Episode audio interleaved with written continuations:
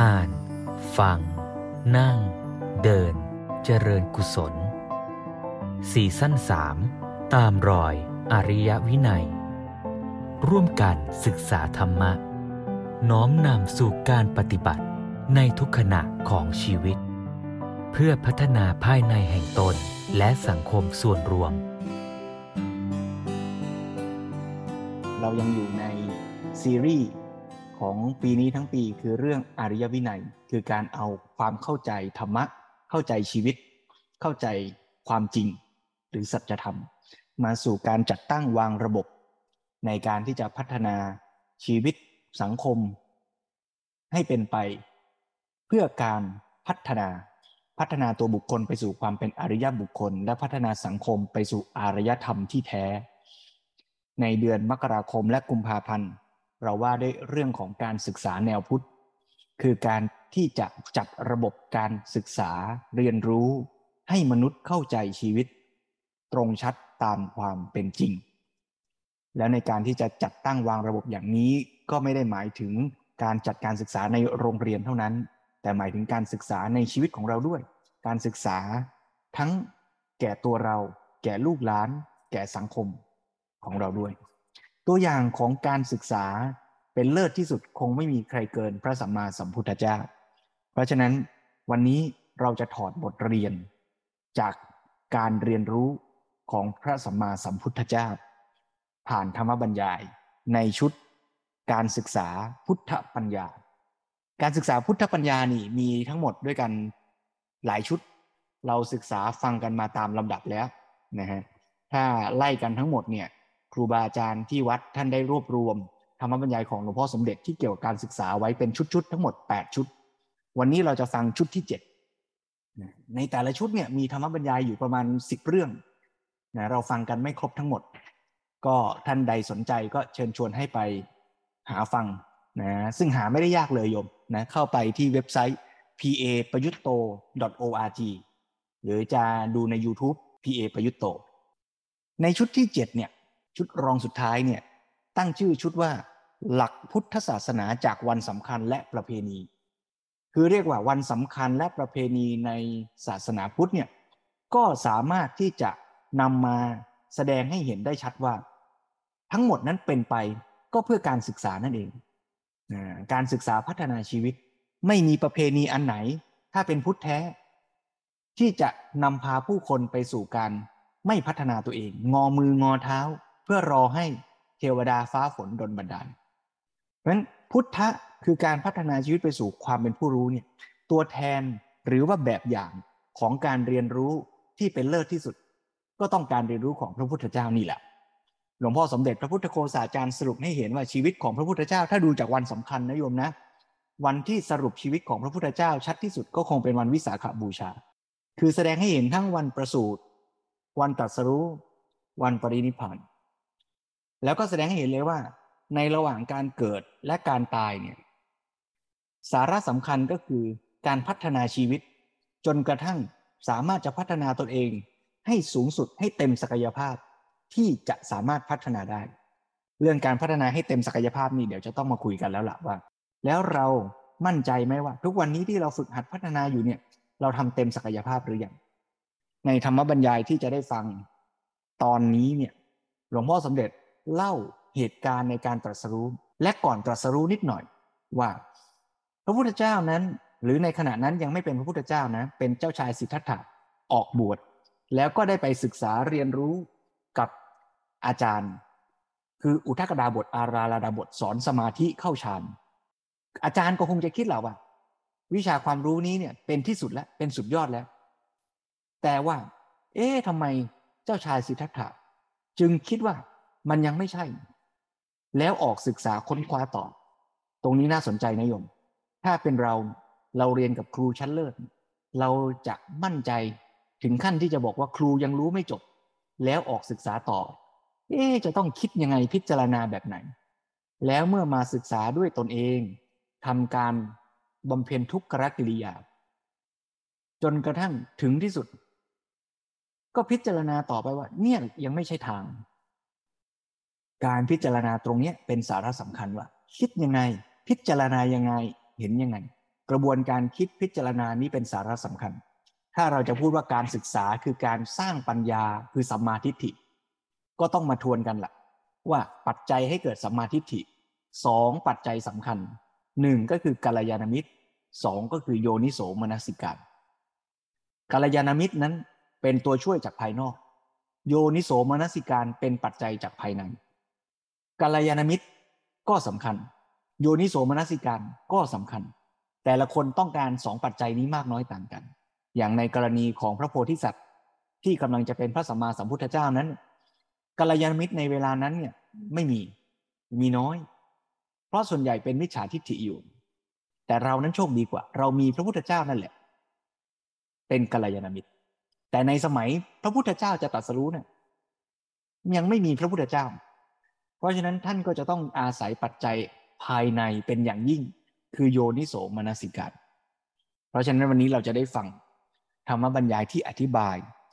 เรื่องของการประกาศอิสรภาพของมนุษย์ ด้วยการพัฒนาภายใน ของพระพุทธเจ้าเพื่อเป็นแบบอย่างในการเรียนรู้และพัฒนาชีวิตของเราท่านทั้งหลายด้วย วันนี้ธรรมบรรยายยาวสักหน่อย เพราะฉะนั้นก็ขออนุญาตให้ทุกท่านได้ฟังธรรมบรรยายร่วมกันเสียก่อน แล้วเดี๋ยวถ้ามีเวลาเหลือช่วงท้าย ก็จะชวนทุกท่านได้ปฏิบัติร่วมกันต่อไป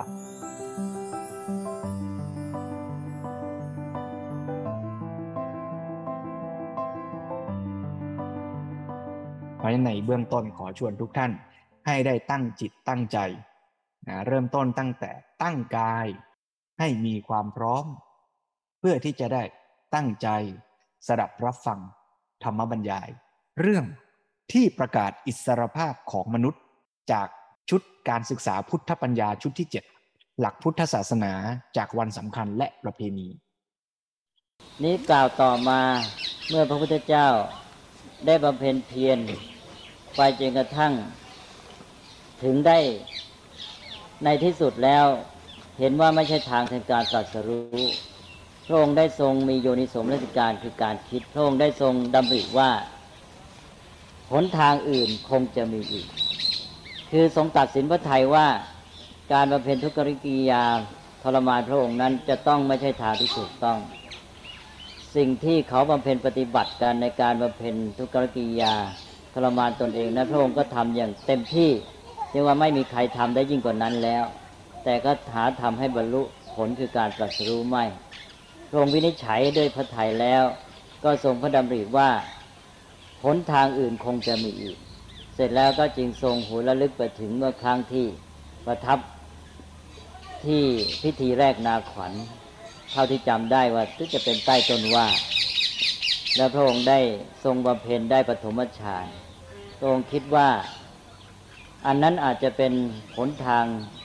ที่ เป็นเบื้องต้นในการที่เข้าสู่จุดหมายที่ถูกต้องได้พระองค์ได้ทรงเปลี่ยนวิธีการใหม่ เลิกบำเพ็ญทุกขกิริยาแล้วก็ทรงหันมาใช้วิธีที่เรียกว่ามัชฌิมาปฏิปทา ใช้วิธีแห่งปัญญา ใช้วิธีที่เรียกว่าทางสายกลาง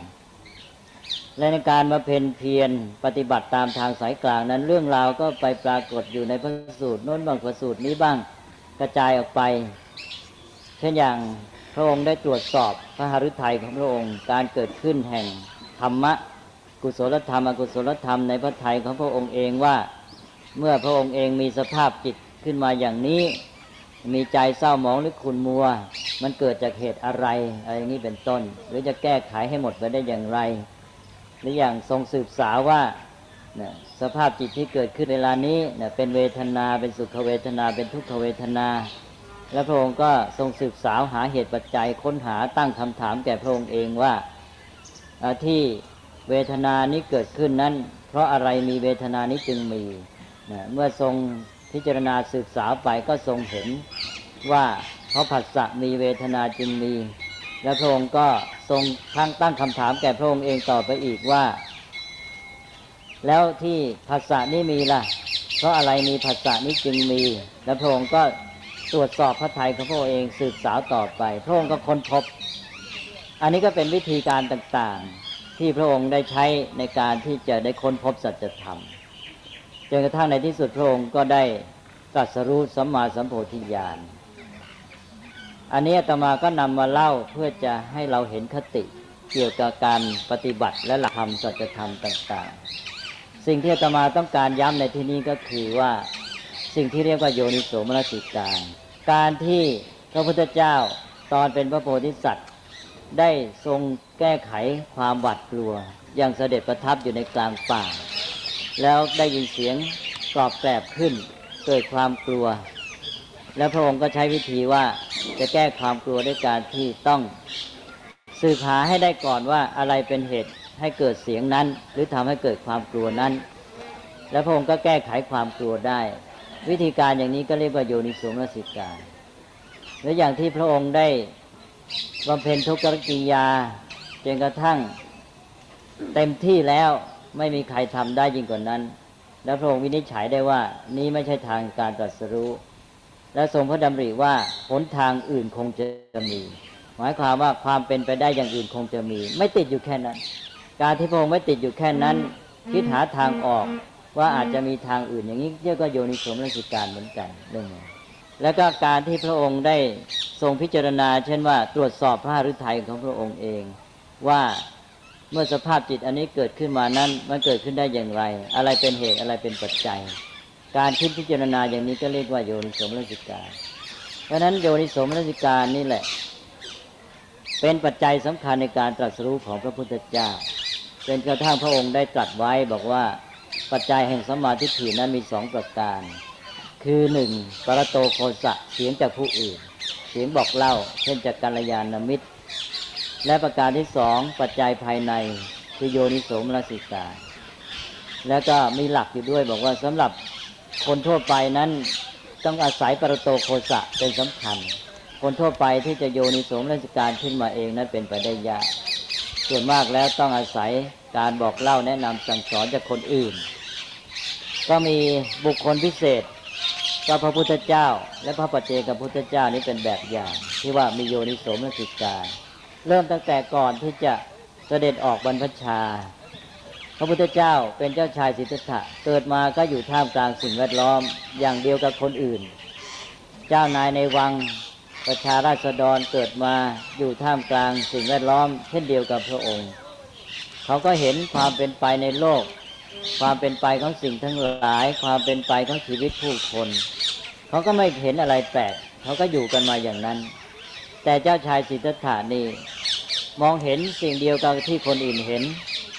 มองเห็นความเป็นไปในชีวิตของคนต่าง ๆ ในสังคมนี้อย่างเดียวกับที่คนอื่นเขาประสบ แต่พระองค์มีความคิดที่แปลกกับคนอื่น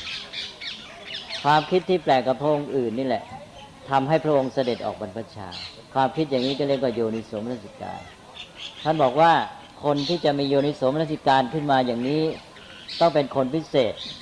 เช่นอย่างพระพุทธเจ้า และพระปฏิเจกพุทธเจ้า การตรัสรู้จึงเกิดขึ้นได้ แต่ว่าสำหรับคนทั่วไปเมื่อได้อาศัยปรโตโคสะเสียงแนะนำชักจูงจากคนอื่นแล้ว ก็จะเป็นปัจจัยให้เกิดโยนิโสมนสิการขึ้นมาในตนเอง เมื่อเรา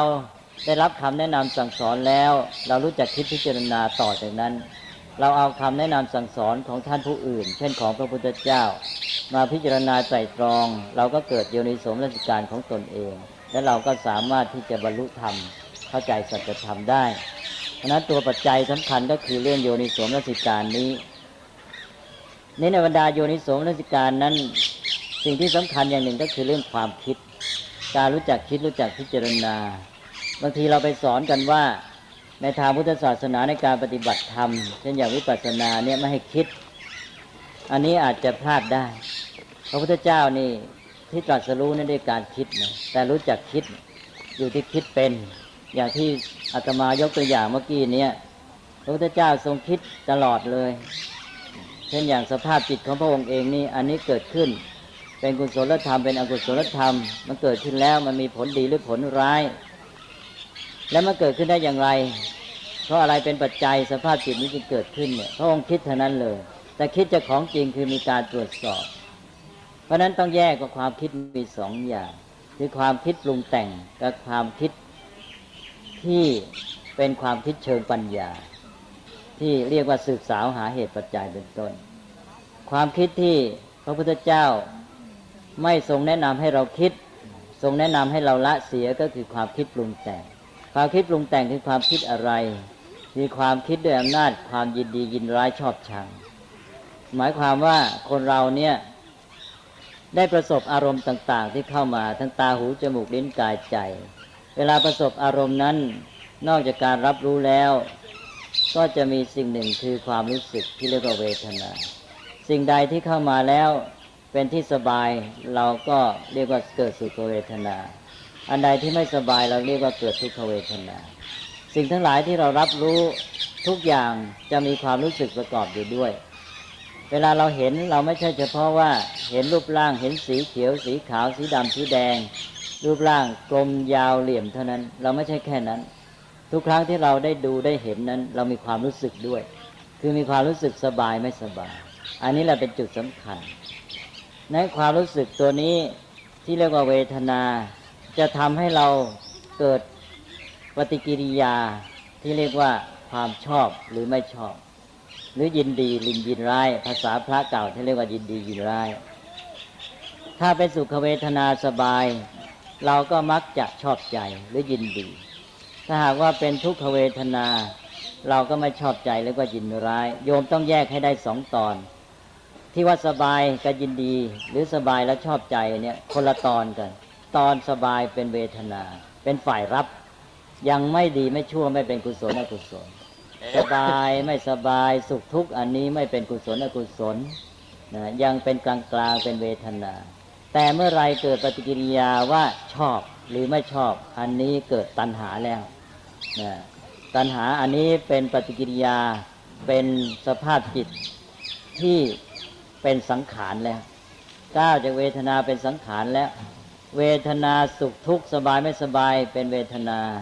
แต่ชอบใจไม่ชอบใจเป็นสังขาร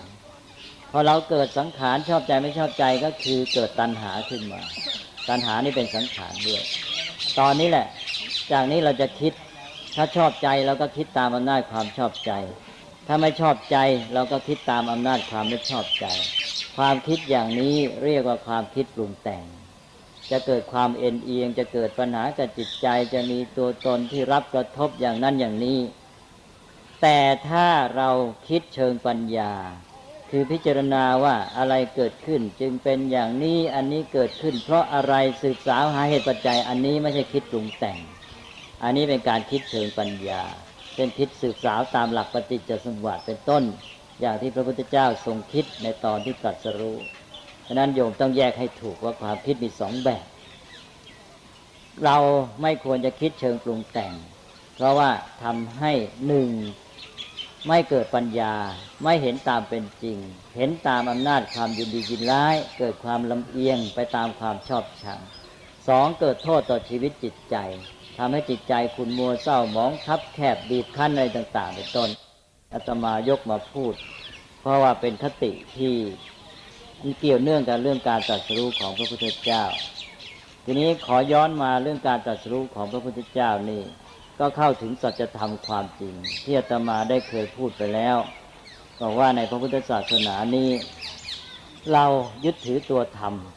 คือว่าพระพุทธเจ้าตรัสรู้นี่อะไรตรัสรู้อะไร บอกแล้วว่าตรัสรู้ความจริงที่ไม่อยู่ตามธรรมดา คือธรรมะ เป็นความจริงของสิ่งทั้งหลายตามธรรมชาติเป็นกฎธรรมชาติ พระพุทธเจ้าจะเกิดขึ้นหรือไม่เกิดขึ้น สิ่งทั้งหลายก็ดำรงอยู่อย่างนั้นเอง พระพุทธเจ้าของเรานี้พระองค์มีปัญญา แล้วก็มารู้ค้นพบความจริงนั้น แล้วก็มาประกาศทำให้ปรากฏขึ้น อันนี้จึงถือเป็นการปฏิวัติ เพราะโลกสมัยก่อน ความเชื่อถือของคนในยุคพุทธกาลก่อนที่พระพุทธเจ้าจะอุบัติขึ้นนั้นไม่ได้ถืออย่างนี้ เขาไม่ได้ถือตัวธรรมะ เขาไม่ได้ถือว่าสิ่งทั้งหลายนั้น เป็นไปตามเหตุปัจจัยที่เป็นกฎธรรมชาติ เป็นไปตามธรรมดาของมัน แต่เขาถือว่ามันเป็นไปตามการดลบันดาลของเทพเจ้า มีเทพเจ้าอยู่เบื้องหลัง มีพระพรหมเป็นผู้ปรุงแต่งผู้สร้าง เรื่องนี้ก็เลยโยงมาหาเรื่องการประสูติด้วย เรื่องการประสูติกับการตรัสรู้นี้มีความเกี่ยวเนื่องกันในตอนนี้ด้วย ก็ขอพูดย้อนมาที่การประสูติอีกครั้งหนึ่ง วันนี้จะพูด โยงกันไปโยงกันมาเรื่องประสูติบ้างเรื่องสัจรู้บ้าง ถ้ามีเวลาก็พูดไปถึงเรื่องประกาศปฐมเทศนาและก็ปริมิพาน เมื่อพระเจ้าชายสิทธัตถะประสูตินั้น มีเหตุการณ์สำคัญอันหนึ่ง ก็คือการที่ตำนานเล่าว่าเจ้าชายสิทธัตถะองค์น้อยประสูติแล้วก็ดำเนินไปเจ็ดเก้า บนดอกบัว แล้วก็ได้เปล่งอาสพิวาจา ว่าอโคหมัสมิโลกัสสะเทโธหมัสมิโลกัสสะ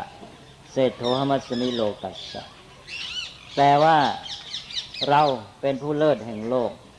เราเป็นพี่ใหญ่แห่งโลก เราเป็นผู้ประเสริฐสุดแห่งโลก อันนี้เรียกว่าวาจาอาหาร ภาษาบาลีเรียกว่าอาสพิวาจา วาจานี้มีความหมายอย่างไร การประสูติของเจ้าชายสิทธัตถะหมายถึงการเกิดขึ้นของพระพุทธเจ้าต่อไป ถ้าไม่มีเจ้าชายสิทธัตถะเกิดขึ้นก็ไม่มีพระพุทธเจ้า การเกิดขึ้นของเจ้าชายสิทธัตถะนี้เป็นเกิดมาเป็นมนุษย์ และมนุษย์ผู้นี้จะได้เป็นพระพุทธเจ้า การเปล่งอาสพิวาจานี้มีความหมายที่จะมาถือว่าเป็นการประกาศอิสรภาพของมนุษย์ เพราะอะไรเพราะว่าก่อนหน้านี้ มนุษย์ชาวชมพูทวีปนั้น ฝากโชคชะตาชีวิตไว้กับพระพรหมและเทพเจ้าทั้งหลาย อย่างที่เคยเล่าให้โยมฟังแล้ว บอกว่าชาวอินเดียนี้เขาเชื่อในพระพรหมว่าเป็นผู้สร้างโลกปรุงแต่งทุกสิ่งทุกอย่าง ชีวิตสังคมมนุษย์นี้แล้วแต่พระพรหมจะบันดาล เพราะฉะนั้นคนเกิดมาก็ต้องตกอยู่ในวันณะสี่แหละเพราะว่าพระผู้เป็นเจ้าพระพรหมนี้จัดสรรสังคมมนุษย์ไว้เสร็จแล้วนี่ แบ่งมนุษย์ไว้ว่า พระองค์สร้างมนุษย์จำพวกหนึ่งขึ้นมา จากพระโอษฐ์คือปากของพระองค์ มนุษย์จำพวกนี้เกิดมาเรียกว่าพรามนี่สร้างมาจากปากพระพรหมแล้วพระองค์ก็สร้างมนุษย์จำพวกหนึ่งจากพระพาหาคือแขนของพระองค์ พวกนี้เกิดมาแล้วเป็นนักรบ เรียกว่าพวกกษัตริย์ แล้วพระองค์ก็สร้างมนุษย์จำพวกหนึ่งมาจากตะโพกของพระองค์ พวกนี้เดินเก่งมาเป็นพ่อค้าพาณิชย์ เที่ยวนำกองเกวียนไปค้าขายในที่ต่างๆ นี่เรียกว่าวันณะแพทย์ แล้วพระองค์ก็สร้างมนุษย์จำพวกหนึ่งขึ้นมาจากพระบาทของพระองค์ เกิดมาเป็นพวกรับใช้เขาเรียกว่าวันณะสูตรเนี่ยพระผู้เป็นเจ้าสร้างมาเรียบร้อยหมดกำหนดมาคนเกิดมาต้องอยู่ในวันณะสี่แล้วเกิดมาแล้วทุกคนก็ต้องอ้อนวอนเทพเจ้า ขอผลเอาเอาใจ ให้พ้นภัยหรือก็ให้ได้ลาบสการะสิ่งที่ต้องการเพราะนั้นคนต่างๆก็เอาใจเทพเจ้า อัวบวงสงอ้อนวอนกันไปกันมา ไม่รู้จะทำไงให้เทพเจ้าพอใจเนี่ยคืออย่างที่เคยเล่าให้ฟังแล้ว มันไม่มีจุดกำหนดว่าแค่ไหนเทพเจ้าจะพอใจ เลยปรุงแต่งวิธีเอาเอาใจเทพเจ้าจนเป็นวิธีบูชายัน บูชายันกันไปกันมาพิธีบูชายันก็ใหญ่โตขึ้น แล้วพราหมณ์นี่เขาเป็นเจ้าพิธีนี่เขาถือว่าเขาเป็นผู้ติดต่อกับพระเจ้านะเพราะว่าเป็นบุคคลพิเศษชั้นสูงสุดสร้างมาจากปากพระพรหมว่ามีหน้าที่ที่จะมากล่าวสอนคนอื่น แล้วพระพรหมก็จะได้ถ่ายทอดความรู้สิ่งที่ต้องการมาทางพวกพราหมณ์นี้พราหมณ์พวกนี้ก็มาเที่ยวกำหนดให้ชาวบ้านทำพิธีต่างๆ ว่าจะต้องพิธีบูชายันอย่างนั้นอย่างนี้ประดิษฐ์ประดอยพิธีบูชายันจนกระทั่งว่า ในที่สุดก็ต้องฆ่าสัตว์ฆ่ามนุษย์บูชายันเอาอกใจคือขนาดนั้น นี่แหละก็เป็นสภาพของมนุษย์ ในยุคพุทธกาลตามอำนาจครอบงำของศาสนาพราหมณ์ ซึ่งมีอิทธิพลในสังคมอินเดียมาจนกระทั่งบัดนี้ สังคมที่มอบความไว้วางใจไว้กับเทพเจ้า ฝากความหวังไว้กระดานโดนบันดาลของเทพเจ้าจะเป็นอย่างไร ก็ให้ดูสังคมอินเดียเป็นตัวอย่าง ก็พระพุทธเจ้าเสด็จอุบัติขึ้นมา ก็มองเห็นสภาพอันนี้พระองค์ก็เห็นว่าสังคมอย่างนี้ไปไม่รอด ชีวิตก็ไปไม่รอด คือคนมองไปแต่ข้างนอก คิดแต่ว่า เออ พระเจ้าท่านจะว่ายังไง จะเอาอกเอาใจท่านยังไงดี แทนที่จะคิดว่าตัวเราจะต้องทำอะไร และเราจะต้องทำอะไรกับตัวเราสองอย่างนี่นะไม่คิดนะเราจะต้องทำอะไรและเราจะต้องทำอะไรกับตัวเรานะคนไม่คิดเลย คิดแต่เพียงว่าเราจะไปเอาใจพระเจ้าอย่างไรนะเราจะขอท่านอย่างไรพระพุทธเจ้าก็เลยเสด็จอุบัติขึ้นมา แล้วก็อย่างที่อาตมาได้เคยเล่าให้โยมฟังแล้ว พระพุทธเจ้าก็ดึงจากเทพสู่ธรรมนะคือชี้ให้มนุษย์ดูว่า นี่นะท่านทั้งหลาย อย่ามัวไปมองข้างนอก มองไปที่เทพเจ้า สิ่งทั้งหลายนั้นมันเป็นไปตามธรรมดาเหตุปัจจัยของมัน ผลเกิดจากเหตุเพราะนั้นถ้าเราต้องการผลอะไรนะที่เราต้องการเราก็ทำเหตุเอาศึกษาเหตุให้เข้าใจ แล้วปฏิบัติตามเหตุนั้น ก็ให้ดูความจริง เมื่อดูความจริงตามเหตุปัจจัยแล้ว มันก็เล็งมาที่ตัวเองว่าจะต้องทำอะไรนะเพราะว่าเราจะต้องทำเหตุเพื่อให้ได้ผลที่เราต้องการ เราจะต้องถามว่าเราจะต้องทำอะไร นอกจากทำอะไรแล้วเพื่อให้เรารู้ เหตุปัจจัยที่จะทำให้ถูกต้อง เราจะต้องทำอะไรกับตัวเราด้วยนะเราจะต้องทำตัวเองโดยการพัฒนาตัวเอง ให้มีความสามารถมีสติปัญญา เพราะฉะนั้น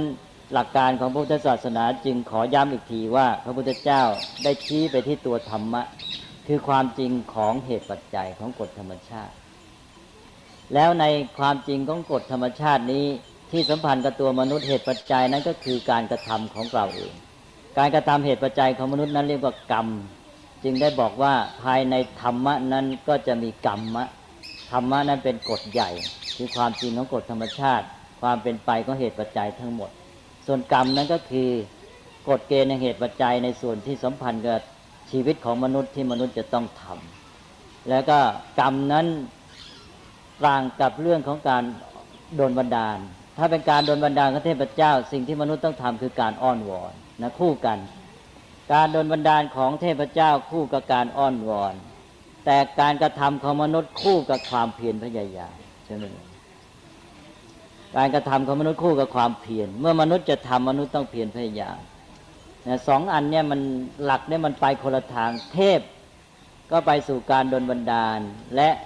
โยมหาการกระทำของมนุษย์คือการอ้อนวอนส่วนหลักธรรมะนั้น โยมหามนุษย์คือกรรม และหลักกรรมก็โยงมาหาความเพียรเพราะฉะนั้นพระพุทธศาสนานั้นมีชื่อว่ากรรมวาทะและวิริยาวาทะพระพุทธเจ้านั้นได้พนามว่ากรรมวาทีวิริยะวาทีสองอันนี้คู่กันเลย กรรมวาทีผู้ประกาศหลักกรรม และวิริยะวาทีผู้ประกาศหลักความเพียรสองอย่างนี้คู่กันเป็นพระนามของพระพุทธเจ้า ในคำพีจะพูดไว้อย่างนี้ หลักกรรมต้องมากับความเพียรเพราะมนุษย์จะทำเหตุให้ได้ผลมนุษย์ต้องมีความเพียรพยายาม แต่ว่าการที่มนุษย์จะทำความเพียรได้สำเร็จผล มนุษย์จะต้องรู้เหตุปัจจัย เพราะว่าไอ้ตัวที่จะให้สำเร็จผลก็คือกฎธรรมชาติคือตัวธรรมนั้นมนุษย์จะทำการได้ผลดี มนุษย์ต้องมีปัญญารู้ธรรมเมื่อปัญญามนุษย์จะรู้ธรรมมนุษย์ก็ต้องพัฒนาตน จึงบอกว่าต้องมีศิกขาคือการฝึกฝนพัฒนาที่ว่ามาแล้ว แต่ว่าพอดีว่ามนุษย์นั้นเป็นสัตว์ที่ประเสริฐ เป็นสัตว์ที่ฝึกได้พัฒนาได้ เป็นธรรมะเป็นทอทหารนัตมาก็ทวนอีกครั้งหนึ่งนะก็เลยเป็นสัตว์ที่ว่าฝึกได้เป็นธรรมะจนกระทั่งรู้ธรรมะที่เป็นทอทงเราจะระลึกได้ว่าในพระนามพุทธคุณของพระพุทธเจ้าพระนามหนึ่งว่า อนุตตรโรปุริสธรรมสารถิโยมสังเกตไหมว่าในอนุตตรโรปุริสธรรมสารถินั้น มีคำว่าธรรมะทอทหารอยู่ อันนี้คนไม่ค่อยดู ธรรมะทอทหารนี่แหละตัวสำคัญแหละ พวกเราเนี่ยเป็นธรรมะทอทหารทั้งนั้นเนี่ยเป็นสัตว์ที่จะต้องฝึกและฝึกได้ด้วยนะความเก่งกล้าของเราอยู่นี่ ความประเสริฐของเราอยู่ที่นี่ อยู่ที่ธรรมะทอทหาร ในพุทธคุณข้อว่าอนุตตรโรปุริสธรรมสารถิพระพุทธเจ้าเป็นสารถีฝึกคนที่จะต้องฝึกไม่มีใครยิ่งกว่า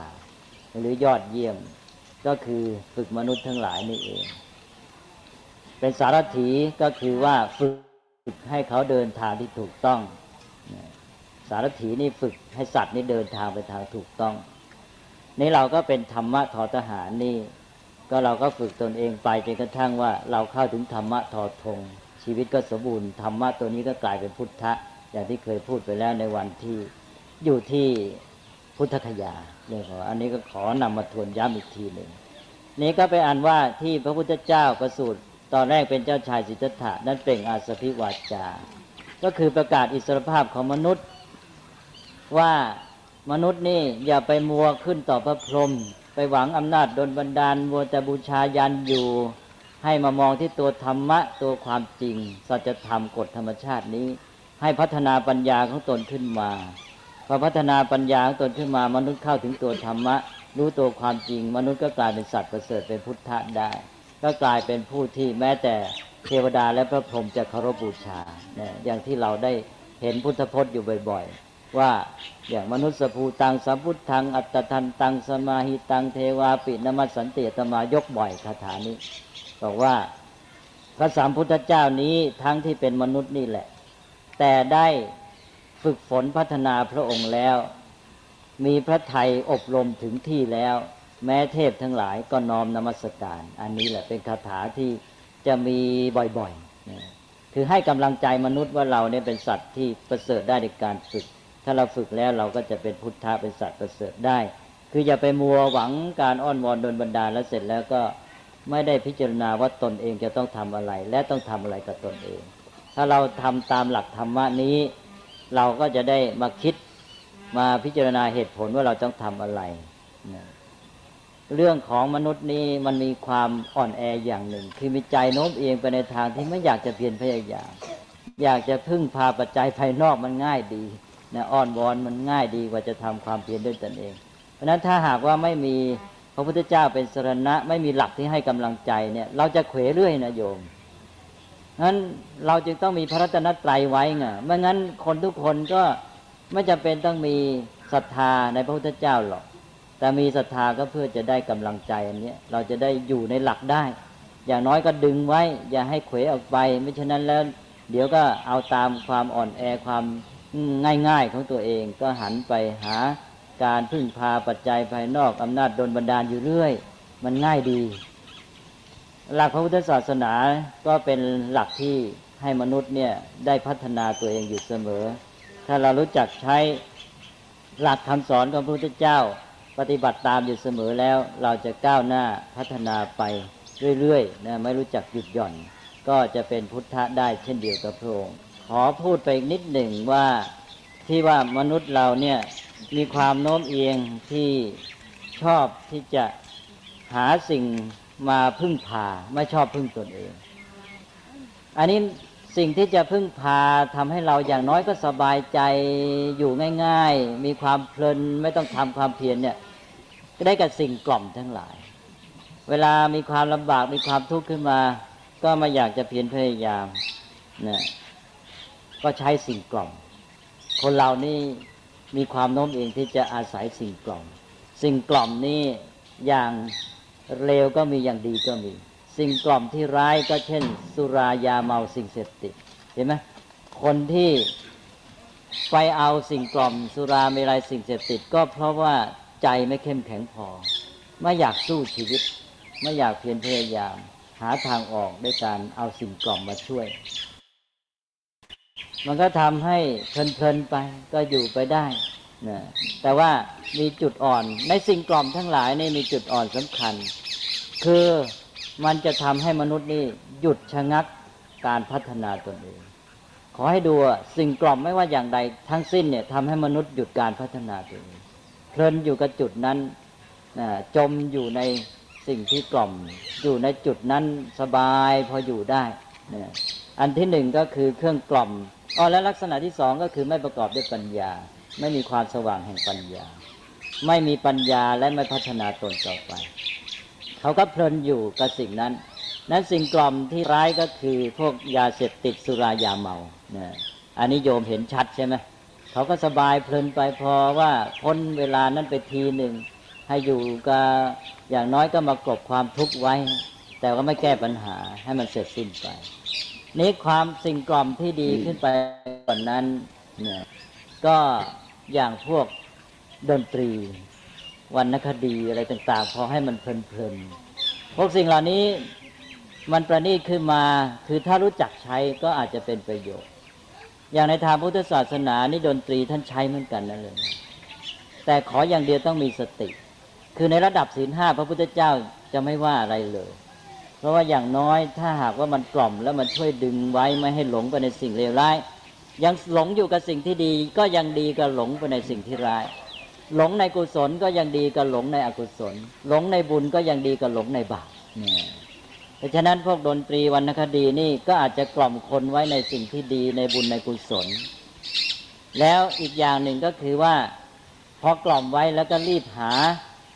สิ่งที่ดีมาให้ในระหว่างนั้น ในขณะที่ใจของเขาเนี่ยพอจะสงบความกระวนกระวายลงได้ ก็รีบเอาสิ่งที่ดีมาให้เช่นอย่างในวันคดีเนี่ยอ่านเพลินๆ แล้วเราเอาคติทำอะไรต่างๆใส่เข้าไปเนี่ยเขาก็อาจจะได้ประโยชน์ ดนตรีก็เหมือนกันพระพุทธเจ้าเคยแต่งดนตรีให้มานพนะเรือนพรเอาไปร้องนะเอาไปเกี่ยวสาวเรือนพรแล้วดนตรีเป็นพระสูตรหนึ่งเลยก็มีนะพระสูตรหนึ่งในพระไตรปิฎกนั้นเป็นพระสูตรดนตรีเลยนะเป็นเทพบุตร แกก็เอาดนตรีนี้ไปเกี่ยวแฟนแกนะ ในดนตรีนี้ก็พรรณนาพระคุณของพระพุทธเจ้าด้วยนะด้วยความซาบซึ้งอะไรต่างๆดนตรีที่กล่อมนี้ถ้าเราใช้สิ่งที่ดีงามเข้ามา เช่นธรรมะ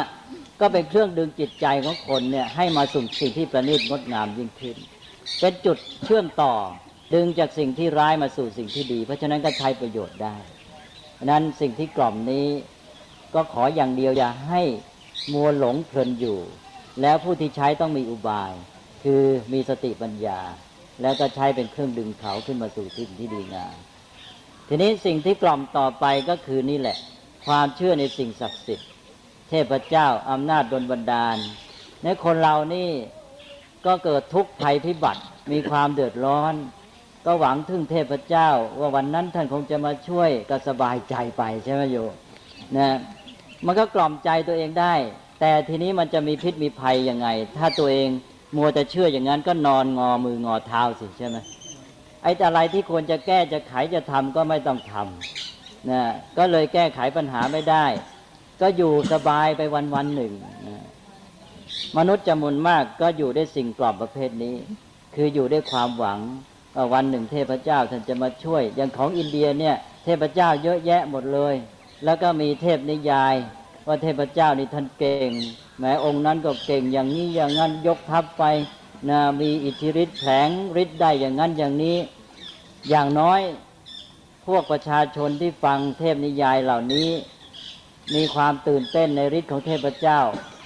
ก็ชื่นบานสบายใจไปทีหนึ่งนะพอจะให้ลืมสภาพแวดล้อมที่มันบีบคั้นตัวเองไปได้ ใช่ไหมเรื่องขอเป็นอย่างนั้นนะ เนี่ยเขาก็ตื่นไปการเรื่องฤทธิ์ของเทพเจ้า ก็กล่อมใจตัวเองสบายไปทีหนึ่งอย่างพวกฝรั่งอย่างลัทธิคอมมิวนิสต์เนี่ยมาเห็นศาสนาแบบนี้ก็เลยเรียกว่าเป็นพวกยาฝิ่นนะแต่พุทธศาสนาไม่ใช่อย่างนั้น พวกคอมมิวนิสต์นี่ไม่รู้จักพุทธศาสนา ก็เลยไปเห็นแต่ศาสนาแบบนี้ก็เลยหาเป็นฝิ่นไปก็กล่อมกันแบบนี้แกก็ไม่ต้องทำอะไรล่ะ ไม่ต้องเพียรพยายามปัญหาก็หมักหมมเข้าไปทุกที เรื่องของการกล่อมนี่ก็เรื่องนี้เรื่องใหญ่ทีเดียว เรื่องการกล่อมด้วยเรื่องของการเชื่อในอิทธิฤทธิการโดนบันดาลของเทพเจ้า ทีนี้ศาสนาบางศาสนาก็ต้องเอาสิ่งเหล่านี้มากล่อมแล้วใช้อุบายเข้าไปช่วย ใช้อุบายยังไง บอกว่าให้แกหวังไว้นะเทพเจ้าจะมาช่วยจะบอกว่าจะให้แผ่นดินแห่งสัญญานะแต่ไม่รู้จะมาเมื่อไหร่ระหว่างนี้แกต้องช่วยตัวเองไปก่อนว่างั้นนะ กล่อมแบบนี้ก็หมายความว่า เออ ให้มีความหวังไว้นะแล้วต่อไปวันหน้านั่นจะมาช่วยแต่ตอนนี้ไม่ช่วยนะนะตอนนี้ต้องช่วยตัวเองไปก่อน และอย่างบางศาสนาก็สอนว่าพระเจ้าจะช่วยแต่คนที่ช่วยตัวเองใช่ไหมเสร็จแล้วก็กล่อมไว้โซนหนึ่งแต่ว่าเสร็จแล้วก็ต้องมาบังคับไอ้ว่า พวกเธอต้องช่วยตัวเอง ก็มันก็เป็นอุบายไปนะก็ทำให้คนในที่สุด มันก็หนีไม่พ้นคือคนต้องเพียรพยายามด้วยตนเอง นี่ก็คือการกล่อม แต่นี้การกล่อมอีกอย่างหนึ่ง ชาวพุทธเองนี่ต้องระวัง ชาวพุทธปฏิบัติธรรมไปปฏิบัติธรรมไป บางทีก็มากล่อมตัวเอง ด้วยธรรมะที่ลึกซึ้งลงไปอีกคือสมาธินี่แหละเลยพอปฏิบัติธรรมไปเราบอกว่าทำให้เกิดสมาธิ สมาธินี่ เป็นธรรมะระดับปรุงแต่งนะเลยพอง คือพระพุทธเจ้าไม่ห้ามในการปรุงแต่งเนี่ย ปรุงแต่งเป็นนี่ก็ดีเป็นประโยชน์ มนุษย์เราเนี่ยอยู่ด้วยการปรุงแต่งเนี่ยมาก แต่ว่าให้ปรุงแต่งให้ดี ที่จบไปนั้นเป็นบางช่วงบางตอนนะโยมนะ จากธรรมบรรยายในหัวข้อเรื่องที่ประกาศอิสรภาพของมนุษย์ ต้องชวนให้โยมไปฟังต่อ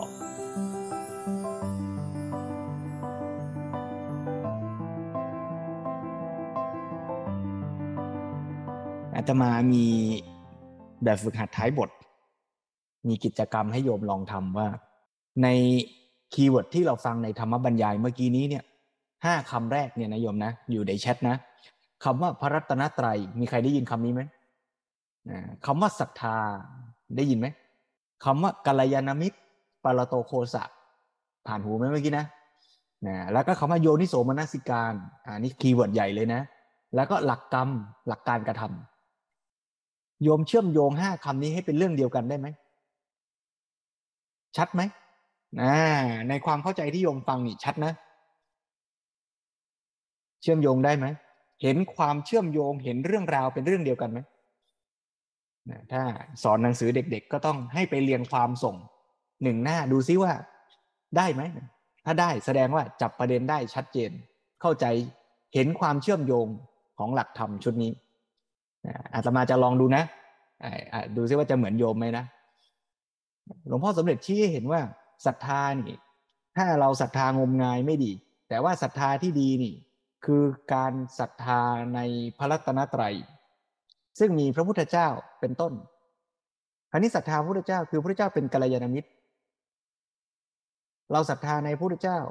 เพื่อที่ว่าเราจะได้ เอาพระพุทธเจ้าเป็นแบบอย่าง แล้วก็เห็นศักยภาพของมนุษย์ที่จะฝึกหัดพัฒนาตนเอง แล้วก็ฟังธรรมของพระพุทธเจ้า พระพุทธเจ้าก็เป็นทำหน้าที่เป็นกัลยาณมิตรของเรา เสียงที่พระพุทธเจ้าบอกคือธรรมะก็คือปรโตโคสะเนี่ยเราก็ฟังมา มีศรัทธารับฟัง เมื่อฟังแล้วเนี่ยต้องพิจารณาโยนิโสมนสิกรรม แล้วเอามาลงมือปฏิบัติ ไม่ใช่ว่า รอฟ้าฝนบันดาลสำเร็จด้วยการกระทำพระพุทธเจ้าเป็นกรรมวาทีวิริยะวาที แต่ถ้าพูดในกรณีตัวอย่างของพระพุทธเจ้าเองเนี่ยท่านไม่มีกัลยาณมิตร หมายความว่ายังไม่มีพระพุทธเจ้าที่จะชี้ทางบอกทางได้ เพราะฉะนั้นปัจจัยสำคัญของพระพุทธเจ้าก็ต้องใช้โยนิโสมนสิการเป็นตัวหลักเลยซึ่งโยนิโสมนสิการนี่ ถ้าใครอ่านพุทธธรรมมาต้องทวนกันนิดหน่อยว่า โยนิโสมนสิการไม่ใช่ปัญญานะ โยนิโสมนสิการคืออาการพิจารณาโดยแยกขาย และเดี๋ยวจะไปสับสนกับคำว่าคิดเมื่อกี้ที่หลวงพ่อสมเด็จพูดถึง ถ้าคิดคิดในสิ่งที่มันไม่ดีเป็นอกุศล อันนี้ไม่ดีแน่ๆถูกไหมคิดปรุงแต่งเป็นอกุศลได้รสหวานของไอติมแล้วแล้วคิดอยากกินอีกนะทำยังไงจะได้กินอีกนะนี่คิดคิดเป็นอกุศล เรียกว่าอปุญญาที่สังขารคิดเป็นกุศลได้ไหมได้ ได้รับไอติมหวานหวานอร่อยอร่อย คิด โอ้ไอติมนี้อร่อยจังนะ เราจะเอาไปให้แม่กิน อยากจะแบ่งปันให้แม่ได้กินด้วย อย่างนี้คิดเป็นกุศลได้ไหมได้ คิดเป็นกุศลอย่างนี้เป็นวิปัสสนาไหมไม่เป็น อ่า เป็นบุญนะ เป็นปุญญาพิสังขารนะ แต่ยังไม่ใช่วิปัสสนาในขณะที่คิดนั้นเน่ะเป็นบุญ เป็นกุศลดี แต่กระบวนการคิดอย่างนั้นเนี่ย เป็นการคิดแบบว่าบัญญัติ ไอติมรสนี้เป็นรสอะไรเหมาะกับแม่เราไหมจะซื้อกี่ควอตดีนะ ให้แม่ได้กินอะไรเงี้ยนะคิดอย่างนี้เป็นกุศลนะ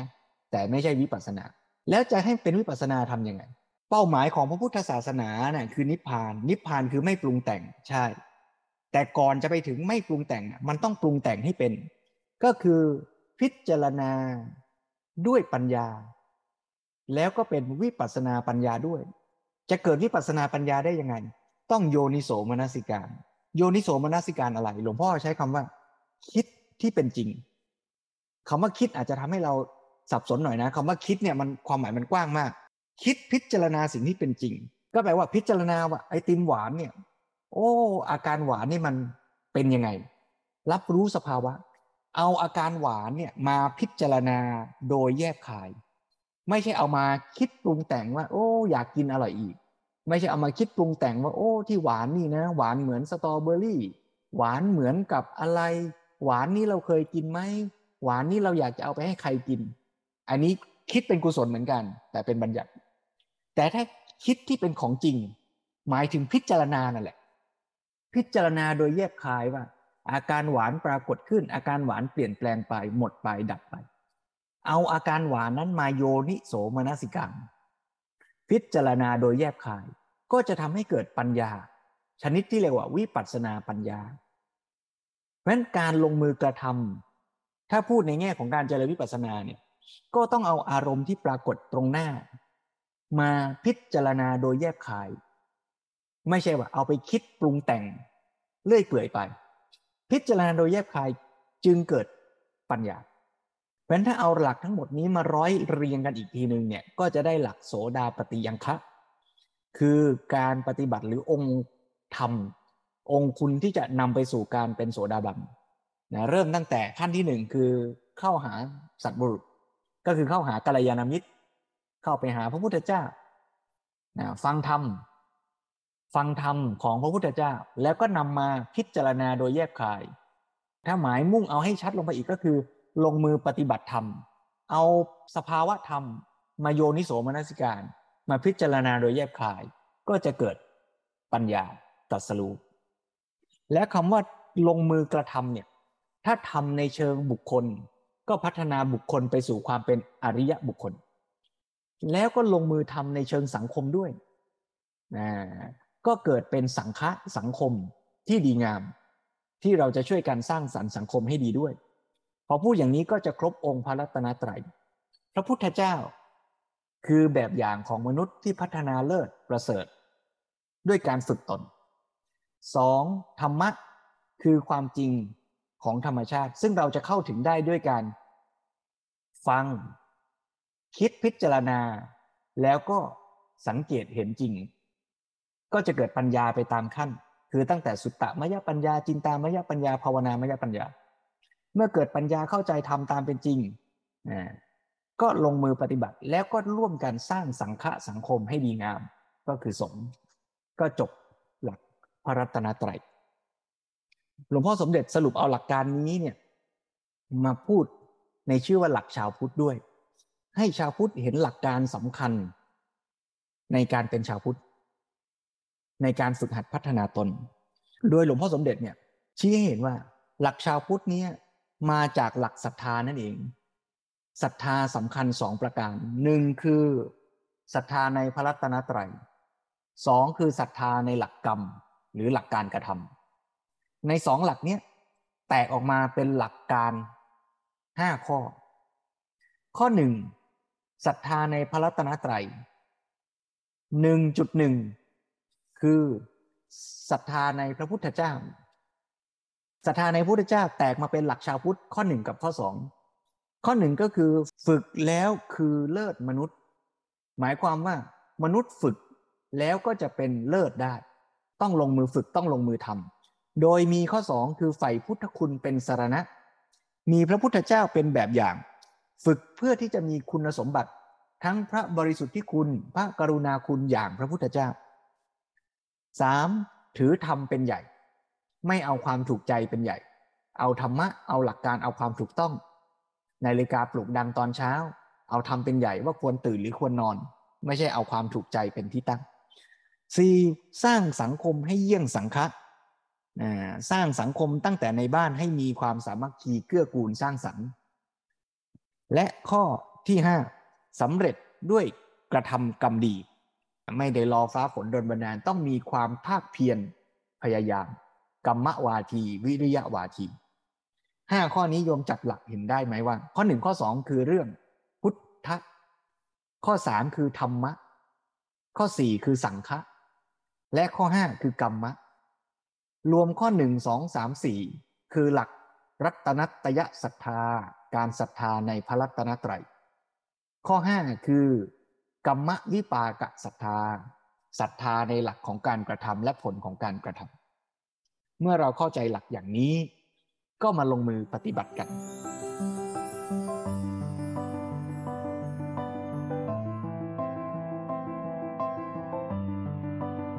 แต่ว่ากระบวนการเรียนรู้ที่จะเข้าใจสัจธรรม จนถึงบรรลุนิพพาน ก็จะต้องอาศัยกระบวนการสังเกตอย่างที่เรียกว่าวิปัสสนา เพราะฉะนั้นกระบวนการฝึกทั้งหมดนี้ ก็ชวนทุกท่านว่า เราในฐานะที่เกิดเป็นมนุษย์ มีศักยภาพที่จะฝึกได้พัฒนาได้ ก็ต้องใช้ศักยภาพของตนให้เต็มที่เมื่อวานนี้จัดกิจกรรมเกมภาวนาที่วัดนะโยมนะ เกมใหม่ ชื่อว่า Go and Growth Game เกมเกี่ยวกับเป้าหมายและการเรียนรู้เติบโตทำยังไงเราจะกำหนดเป้าหมายในการเรียนรู้ที่เหมาะสมกับเราได้ ถ้าเรา ดูถูกตัวเอง คิดว่า โอ้ เราคงฝึกไม่ได้หรอกทำไม่ได้หรอก เราก็ไม่ทำถ้าเราหลอกตัวเองว่า เรานี้ทำได้ เก่งกาจถึงขั้นที่เกินกว่าศักยภาพที่เป็นจริง เราก็จะเครียดแล้วทุก เปรียบเทียบเหมือนว่าเรามีรถคันหนึ่ง ถ้าเราคิดเข้าใจผิดว่ารถมีเอาไว้ขับไปได้แค่ปากซอยไปแค่ปั๊มน้ำมัน ขับไปเติมน้ำมันแล้วก็กลับบ้านทำได้แค่นี้ละมั่งรถเนี่ย เราก็ใช้รถไม่เต็มศักยภาพ แต่ถ้าเราเข้าใจผิดว่ามีรถแล้วเราจะขับไปดวงจันทร์ได้ ขับไปให้ตายก็ไม่ถึง ชีวิตอาจจะเป็นคล้ายรถในอุปมานี้ ถ้าเราคิดว่าชีวิตมีเพียงแค่เอาไว้ทำมาหากินหาเงิน เพื่อเลี้ยงชีวิต ก็เหมือนกับเราขับรถไปเติมน้ำมันแล้วก็กลับบ้าน ใช้ชีวิตตื่นมาไปทำงานหาเงินเอาเงินมาซื้อข้าวกิน กินแล้วจะได้มีแรงแล้วก็ตื่นเช้าไปทำงานหาเงิน เอามาเลี้ยงชีวิต ทั้งชีวิตก็อาจจะเป็นเหมือนรถที่วิ่งไปแค่เติมน้ำมันปากซอยแต่ถ้าเกิดเราเห็นศักยภาพที่แท้จริงของชีวิตว่าสามารถฝึกหัดพัฒนาเป็นอย่างไรได้ เราอาจจะทำเต็มที่เต็มกำลัง แล้วใช้ศักยภาพของรถคันนี้ เต็มที่อย่างที่มันเป็นไปได้ มันก็ชวนทุกท่านได้ใช้ศักยภาพของตนให้เต็มที่ อ่าน ฟัง นั่ง เดิน เจริญกุศล สี่สั้นสามตามรอยอริยวินัย